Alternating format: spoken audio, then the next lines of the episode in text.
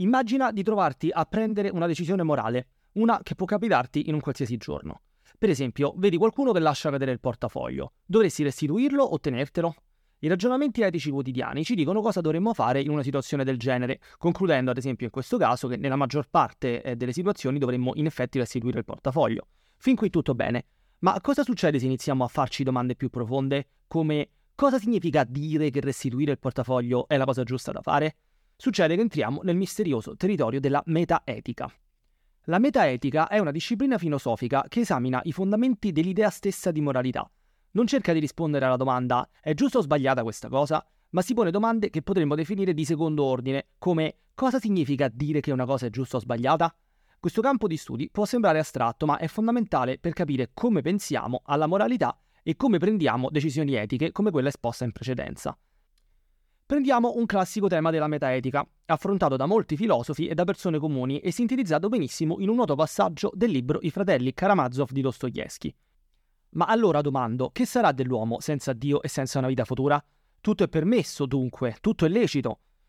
Citazione che, riformulata in maniera più pratica, potrebbe suonare come se Dio non esiste, allora non esiste un fondamento per i valori morali, quindi l'omicidio stesso non è sbagliato. Questa affermazione tocca la questione della fonte stessa dei valori morali, Alcuni potrebbero argomentare che senza un Dio o una fonte trascendente di valori morali non ci sarebbe un modo oggettivo per stabilire se l'omicidio sia giusto o sbagliato. Altre teorie metaetiche sostengono invece che i valori morali esistono indipendentemente dall'esistenza di un Dio, ed essi ci dicono che l'omicidio è sbagliato. Altre teorie ancora sostengono che i valori morali sono soggettivi o relativi e che la loro validità dipende dalle convinzioni e dalle norme sociali. Il fatto che nella nostra società l'omicidio è considerato sbagliato ne giustifica dunque l'immoralità.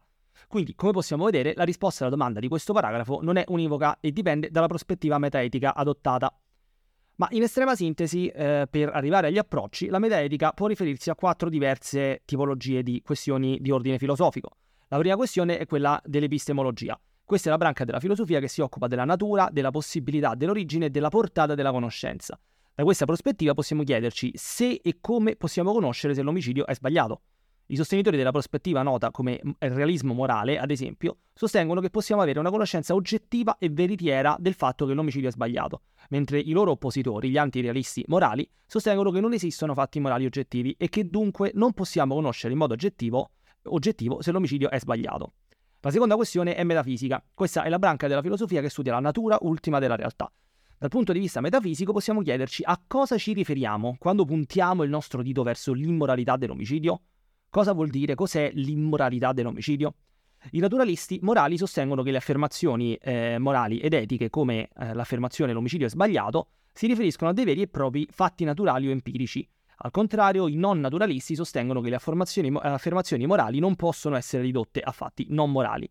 Gli antirealisti, infine, sostengono che le affermazioni morali non corrispondono a nessuna realtà indipendente.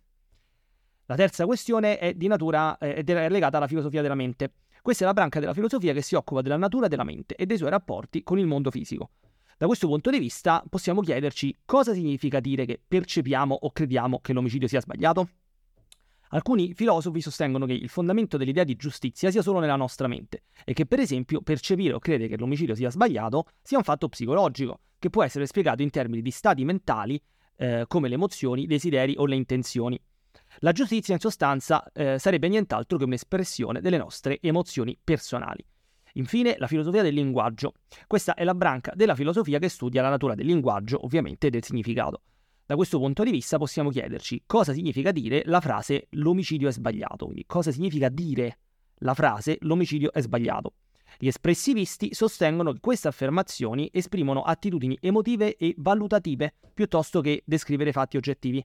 I ficzionalisti morali sostengono, tutte queste prospettive poi le vedremo in seguito, eh, i ficzionalisti morali sostengono che le affermazioni eh, etiche e morali riguardanti la giustizia sono come le affermazioni di un romanzo di finzione, possono essere coinvolgenti e significative, ma non corrispondono a nessuna realtà indipendente.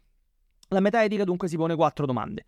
Domanda 1. Possiamo conoscere che cos'è la, la moralità? E se sì, in che modo? Domanda eh, meta- eh, epistemologica.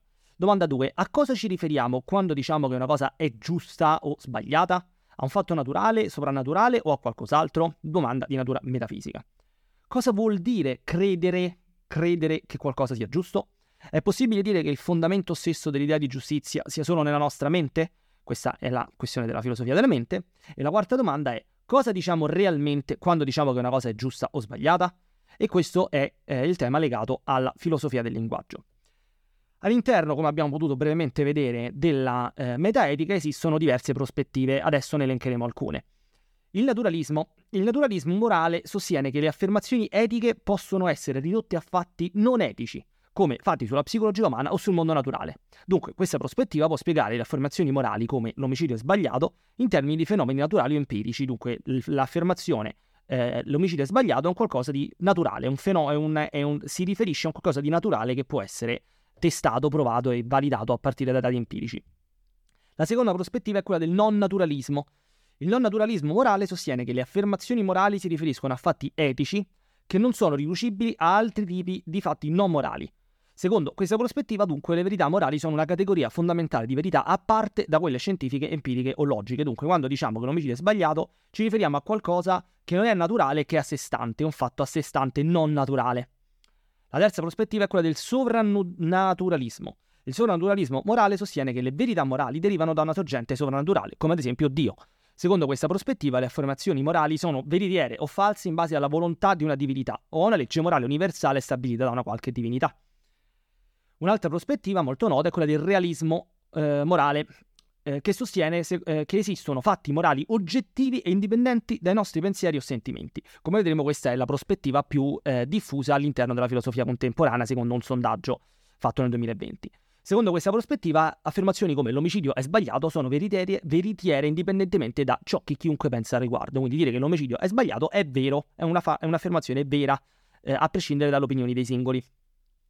L'antirealismo, che si oppone ovviamente al realismo, sostiene che eh, non esistono fatti morali oggettivi, dunque potrebbe essere chiamato la versione del relativismo morale sul piano metaetico. Secondo questa, questa, prospettiva, le affermazioni morali non descrivono il mondo, ma esprimono piuttosto le nostre attitudini o sentimenti. Il fictionalismo, infine abbiamo le ultime due, il fictionalismo, che sostiene che le affermazioni morali sono simili, come abbiamo visto, alle affermazioni di una storia di finzione. Possono avere un senso interno, possono essere un'utile, un'utile finzione, ma non fanno riferimento a fatti reali del mondo. Secondo questa prospettiva, quando diciamo che l'omicidio è sbagliato, stiamo usando sempre lo stesso esempio, stiamo partecipando a un tipo di, tra virgolette, gioco linguistico che non ha una corrispondenza con la realtà oggettiva, ha un impatto ma non ha una corrispondenza con la realtà oggettiva. L'ultima eh, prospettiva è quella dell'espressivismo, che sostiene che le affermazioni morali non descrivono il mondo, non descrivono il mondo, ma esprimono piuttosto attitudini emotive o valutative. Quindi, quando diciamo che l'omicidio è sbagliato, eh, stiamo dicendo, eh, stiamo esprimendo un nostro sentimento negativo nei confronti dell'omicidio. Ma come la pensano i filosofi contemporanei sulla questione? È un bellissimo sito eh, che si chiama Phil Papers, che racchiude praticamente tutti i paper che sono stati scritti nella storia della filosofia, un sondaggio fatto nel 2009 e nel 2020, tra l'altro il direttore di questo sondaggio è eh, uno dei principali filosofi contemporanei, ossia David Chalmers. Um, in questo sondaggio sono stati intervistati diversi filosofi di professione eh, alla fine di questo sondaggio, sia nel 2009 sia nel 2020, si è rivelato che una, eh, questo sondaggio ha rivelato che una significativa maggioranza, il 62% dei filosofi di professione che sono stati intervistati, ovviamente questo va detto, tende verso il realismo morale. Questo non ci dice nulla di filosofico sulla bontà del realismo morale, però eh, io credo sia realmente molto interessante chiedersi il perché di questa maggioranza perché quasi due terzi dei filosofi professionisti sostiene il realismo morale e dunque sostiene che eh, i fatti morali siano oggettivi, cioè che le affermazioni eh, di natura morale si riferiscano a qualcosa di oggettivo. È un tema molto interessante. Ma dopo tutte queste conversazioni ci potrà sembrare che la metaetica sia un campo astratto e lontano dalla vita quotidiana. Eh, che, che, cosa significa porsi queste domande? A che cosa serve? Perché dovrebbe essere utile riflettere sulla metaetica? La metaetica gioca un ruolo fondamentale nel modellare la nostra comprensione della moralità e dei nostri comportamenti. Conoscere anche a grandi linee, eh, in generale io diciamo sostengo che qualsiasi tipo di riflessione di natura filosofica abbia un forte impatto pratico sulla nostra vita. Però conoscere a grandi linee eh, i riferimenti generali della metaetica può aiutarci a riflettere criticamente sulle nostre convinzioni morali e sui valori che sosteniamo. Facendolo possiamo navigare nelle discussioni di tutti i giorni molto meglio capire le posizioni degli altri in maniera più, eh, più dettagliata e sostenere le nostre posizioni con argomentazioni più robuste. Eh, quando ci troviamo magari di fronte a un, a un um, dibattito particolarmente intenso su una certa materia, conoscere eh, le caratteristiche generali del dibattito metaetico può aiutarci a sostenere le nostre posizioni in maniera più solida. Può aiutarci infine, questa secondo me è la cosa più importante, a vedere le implicazioni delle diverse teorie etiche, a sviluppare un pensiero critico e a prendere decisioni più informate, vivendo in ultima analisi una vita più in linea con ciò in cui crediamo veramente. Credere in qualcosa su cui si è eh, riflettuto in maniera analitica, critica e dettagliata, ad esempio approcciando eh, la, la metaetica anche nei suoi fondamenti basilari, ci rende persone più consapevoli. I nostri valori sono più forti, i nostri valori sono più solidi, ci crediamo a partire da ragionamenti più strutturati al posto che accettarli passivamente e questo non può che avere un effetto positivo sul modo in cui viviamo. La metaetica, come studio del significato e della natura della moralità, offre uno strumento prezioso per interrogare le nostre convinzioni più profonde sull'etica e sulla giustizia. Oggi l'abbiamo vista brevemente, conto di tornarci in futuro in maniera più approfondita. Nonostante sia un campo altamente teorico, abbiamo visto che ha implicazioni concrete per il, mon- il modo in cui viviamo le nostre vite e interagiamo con il mondo. Il modo in cui affrontiamo i problemi della metaetica può infatti influenzare le nostre opinioni su questioni fondamentali come la giustizia, i diritti umani e l'etica. Non è dunque solo un qualcosa di utile per noi nel vincere i dibattiti o nel vivere più in accordo con i nostri valori, ma è anche un qualcosa di utile dal punto di vista sociale. Facciamo un esempio. Se aderiamo al realismo morale, potremmo essere più propensi a sostenere interventi politici e sociali per affrontare ingiustizie apparentemente oggettive. Se dunque reputiamo che un qualcosa, se siamo realisti morali e reputiamo che un fatto eh, è oggettivamente sbagliato, allora ci impegneremo di più nell'intervenire, nel sostenere politiche e interventi sociali per, eh, per, diciamo, per proibire questo comportamento. Se invece siamo antirealisti morali, potremo essere più tolleranti nei confronti di pratiche che diven- divergono dalle nostre.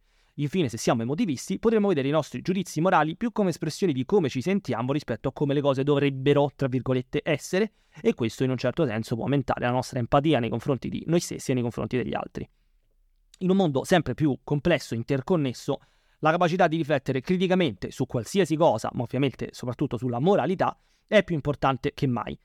Che a farlo siano i filosofi professionisti o semplicemente persone interessate a capire meglio il mondo, la metaetica ha molto da offrirci.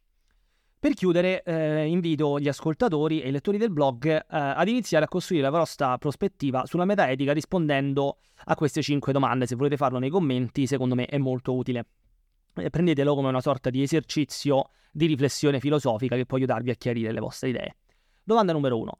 Quando diciamo rubare è sbagliato, che cosa stiamo realmente dicendo? Stiamo facendo una dichiarazione sulla realtà, come dire che la Terra gira intorno al Sole, sebbene, apro parentesi, qualcuno non sia d'accordo con un'affermazione così ovvia, chiusa parentesi, o stiamo solo esprimendo il nostro disgusto personale per il furto, come dire non mi piace la matriciana? Domanda numero 2. Quando parliamo di bene e male, stiamo parlando di qualcosa di reale e universale come la gravità? O sono solo opinioni personali che cambiano da persona a persona, come la preferenza per il cioccolato al latte o il cioccolato fondente? Apro un'altra parentesi, qui io sono un grandissimo sostenitore del cioccolato super fondente, chiusa parentesi. Terza domanda, da dove viene l'idea di dovrei e di non dovresti, non dovrei o dovresti, non dovresti?